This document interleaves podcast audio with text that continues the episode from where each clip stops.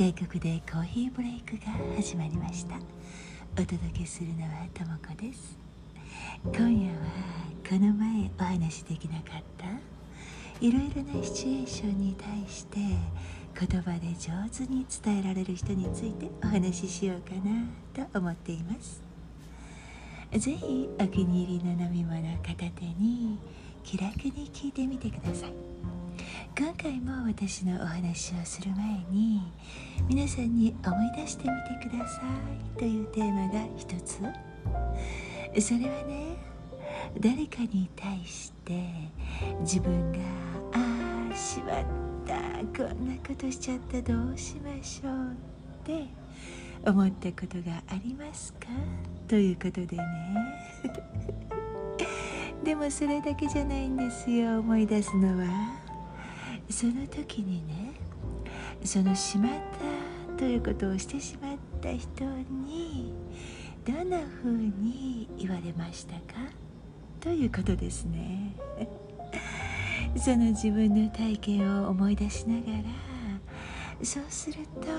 私のお話聞いていただいている時にもっと共感しやすくって楽しめるような気がするんですよ。なので私はやはりここで一度さようならしますね。今回も待っている間、何か考えられそうな音を送ろうかな。それでは外国でコーヒーブレイク始まり始まり。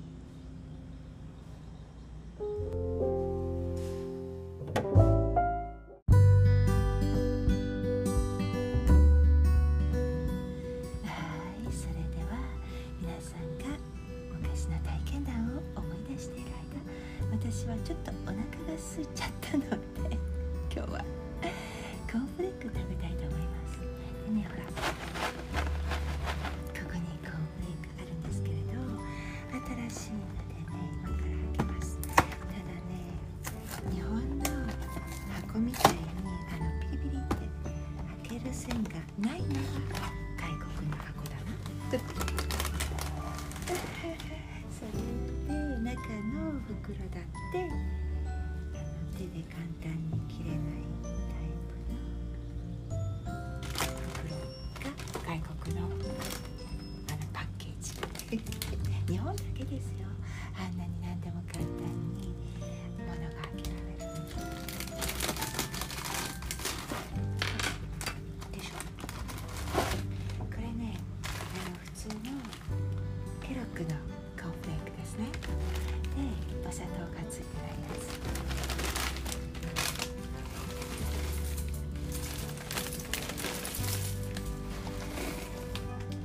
私ね、コーンフレーク食べるときは果物必ず出ますので、今持ってきたのはバナナお腹空いちゃったからかな。でもあのバナナじゃなくてね、えー、とパパイヤとかなんだっけ、マンゴーとかそういうの入れる時もありますね。でコーンフレークの他にあとはね、あのあ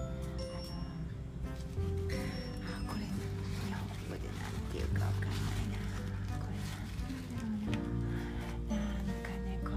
でも上手に説明できない。音の感じでわかります。なんかね、あのシリアルなんですけれど、とってもとってもとっても薄いシリアルで美味しいんだ。これはですね、あのスポンジを入れて食べます。ドライフルーツとかも美味しいですよね。で普通は牛乳かけますよね、皆さんね。私ね、最近発見したんですけれど、あのコーヒー入れても美味しいんだな、これは。そのこと、よいしょ、ちょっと待って、今牛乳かけるこれは今、外で損していた牛乳ね。で、あの今は牛乳ですけれど、コーヒーをこの間ね、あまりにもる時間がなくてコーヒーばっかり飲んでた時に、いやもうコーンフレーク食べようって思ってコーンフレークにコーヒーを入れたんですよ。そしたら美味しかった。で、今から私はえっとコーンフレークとシリアルとバナナが入ったのを食べます。皆さんは体験談思い出しましたか？じゃあ今からいただきましょう。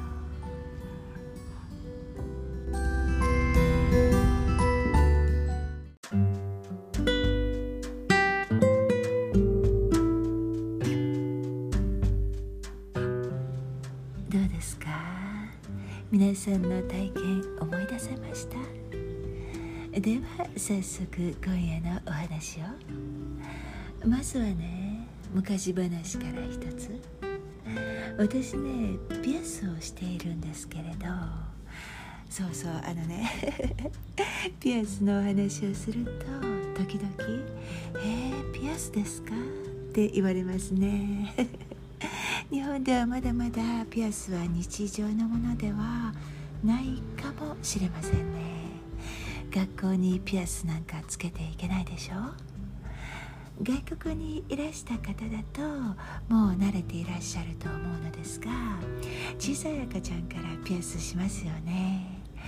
ピアスしていない方が逆に不自然だったりしてねまあその国々でいろいろありますね。私も学生時代やお勤め中はピアスは開けていませんでしたよ。ここに来る少し前にイヤリングは売ってないだろうな、だから開けておこうって思って父に秘密で開けましたなんか叱られそうな気がしたから何年か経ってね、それ気をつけろよ、怪我するなよって言われて、あれれ知ってたんだって笑ってしまいました東大元暮らしだで、うん、日本に行ったらね、母と一緒にお買い物などに行ってピアスを選んでもらったりもしたことがあります。思い出のピアスたちですね。で、私が大好きなブランドのルビーでできたハートのピアスがあってね、気に入っていたのでよく使っていたんですよ。ところがね、こちらでね、ある日それをなくしてしまって、どこにあるのかわからなくなってしまって、一生懸命探したのにお仕事先でなくしたかなってね、探していると仲間たちが一緒に探してくれて、でも見つからなかったんですよ、その時で。結果を先に言えば、お家のベッドと壁の間に落ちていたのでね、見つかったんですけれどね、母に買ってもらった思い出のピアスなのにどうしようってね、数日心がしくしく痛みました。その時仲間たちが、見つかったら届けてあげるねとかでも物でよかったね、あなたを守ってくれたのかもよって慰めてくれました。それで少し落ち着いて、母が買ってくれたピアスだったのでね、電話して話したんですよ。もちろんピアスが出てくる前のお話です。母と話しているうちに落ち着いていたのがね、急に悲しくなってきて、しくしく泣いたんですよ、電話で私ね、あんまりそうやって泣いたりしなかったんですけれどね、さんかいほど母と電話で話していて泣いたことがあります。皆さんもありますか？家族やお友達と電話で話していて泣いちゃったことで、電話ですからね、泣き止まなくっちゃって思うんですけれど、もう止まらなくなっちゃって、話もせずずっとシクシクシクシクシクシクとねそれでね、その時に母がこう言ったんですよ。うん、わかるわかる。泣いちゃう気持ちわかるよ。ピアスがなくなったことが悲しいのじゃなくって、あなたが私と一緒に買った時の思い出がなくなってしまった気がして、それが悲しいんでしょ。でも大丈夫よ。また思い出作りましょうねってね。皆さんどう思います？私ね、その言葉を聞いた時にピタッと泣き止んだんですよ。そうなの、それが悲しかったんだって分かってね、その思い出がなくなっちゃうような気がするというのね、ありませんか？ものなのでね、なくなったのはそれはあまり重要じゃないと分かっていたのだけれど、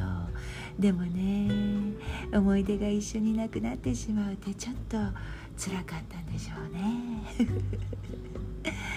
こんな風に相手が感じていることの原因をきちんと理解して、心が落ち着くような言葉をかけられる人が世の中にはいて、私ね、そういう人たちに本当に助けられてきたんですよ、うん、そういう人と出会えることって幸せですねということをお伝えして、今日はもう一人の素敵な方のお話を、皆さんもほっとするようなお話だと思いますよ。これ本当に最近のことでね、私この方のお名前を間違えて呼んでしまったんですよ。私ね、実はよく似た感じの方が周りに数人いらして、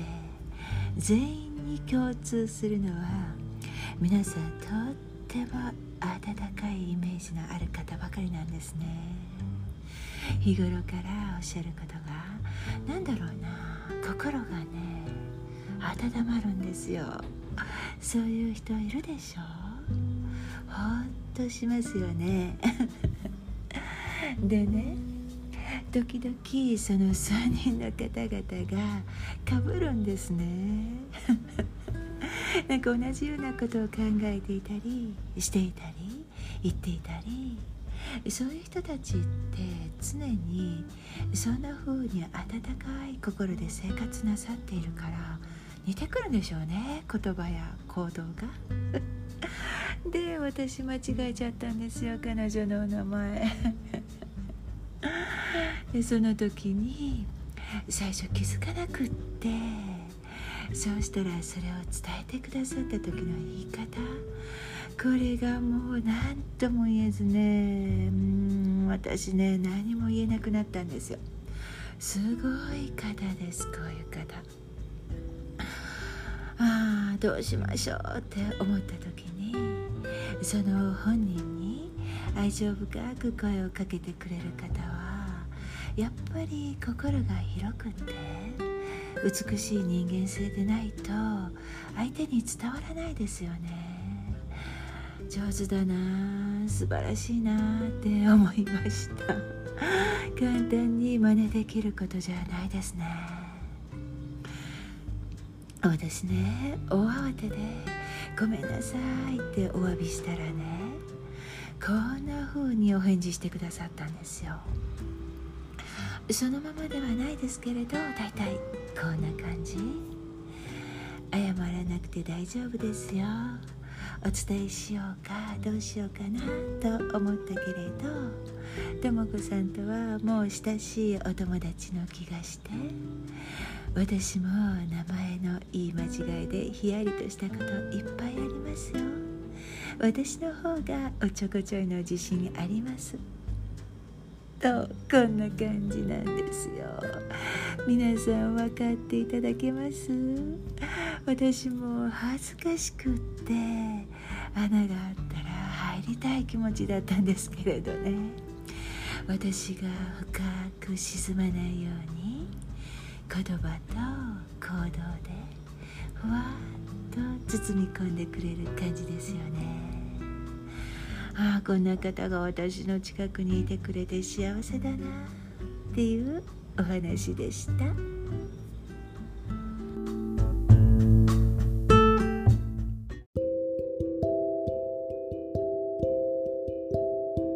さて今夜は少し時間があるので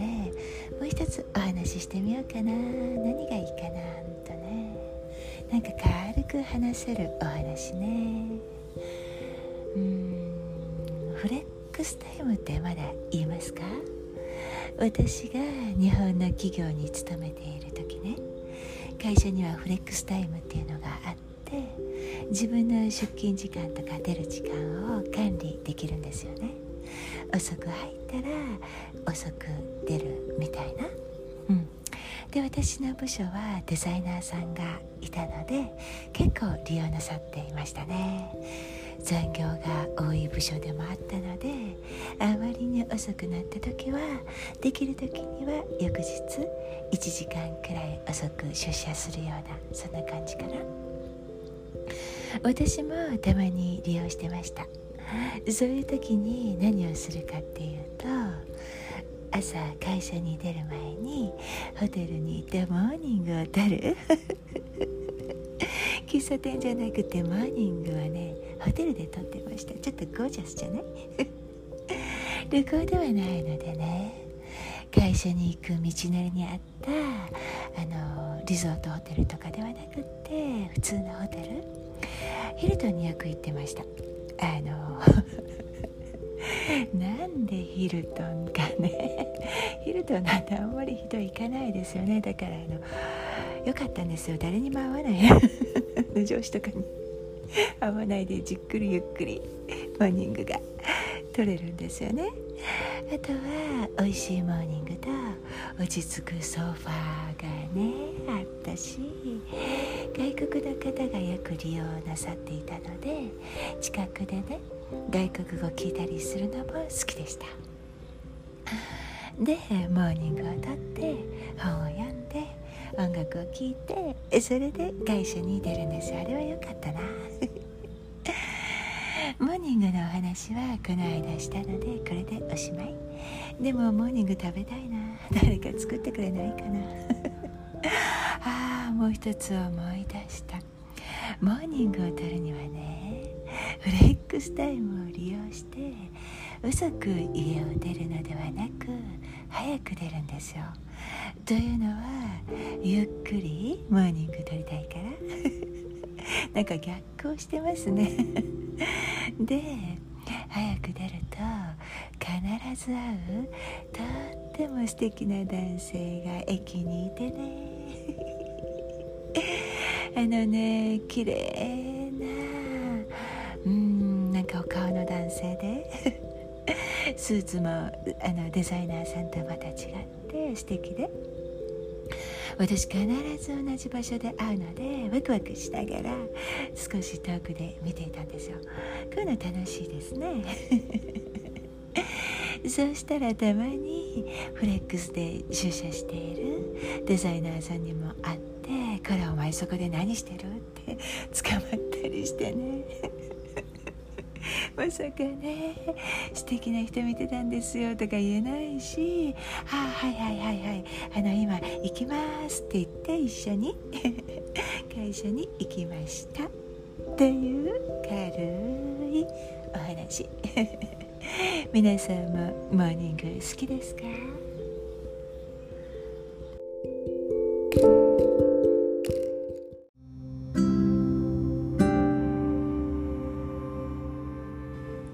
皆さんいかがでしたか？私事のお話で申し訳なかったけれど、こういう安心感を与えてくれる方のお話って良くないですか？皆さんに最初自分の体験談も思い出してみてくださいってお話ししましたけれど、その時のお相手のお言葉はどんなでした？ほっとしてもう忘れられました？それともまだ心の片隅に残っていて時々チクチクって痛む時がありますか？私ね、ここ数ヶ月の間にこういう感性を持った方々と出会えて、とっても心が休まる生活なんです。一度ね、その方々にお礼が言いたくてこの放送でお話ししてみました。皆さんの心温まるお話も私に教えてくださいね。今夜も最後までお付き合いいただきありがとうございました。皆様のおかげで私も穏やかな夜、平和な週末を迎えられそうです。いつもありがとう。皆さんも優しい暖かな週末をお過ごしください。おやすみなさい。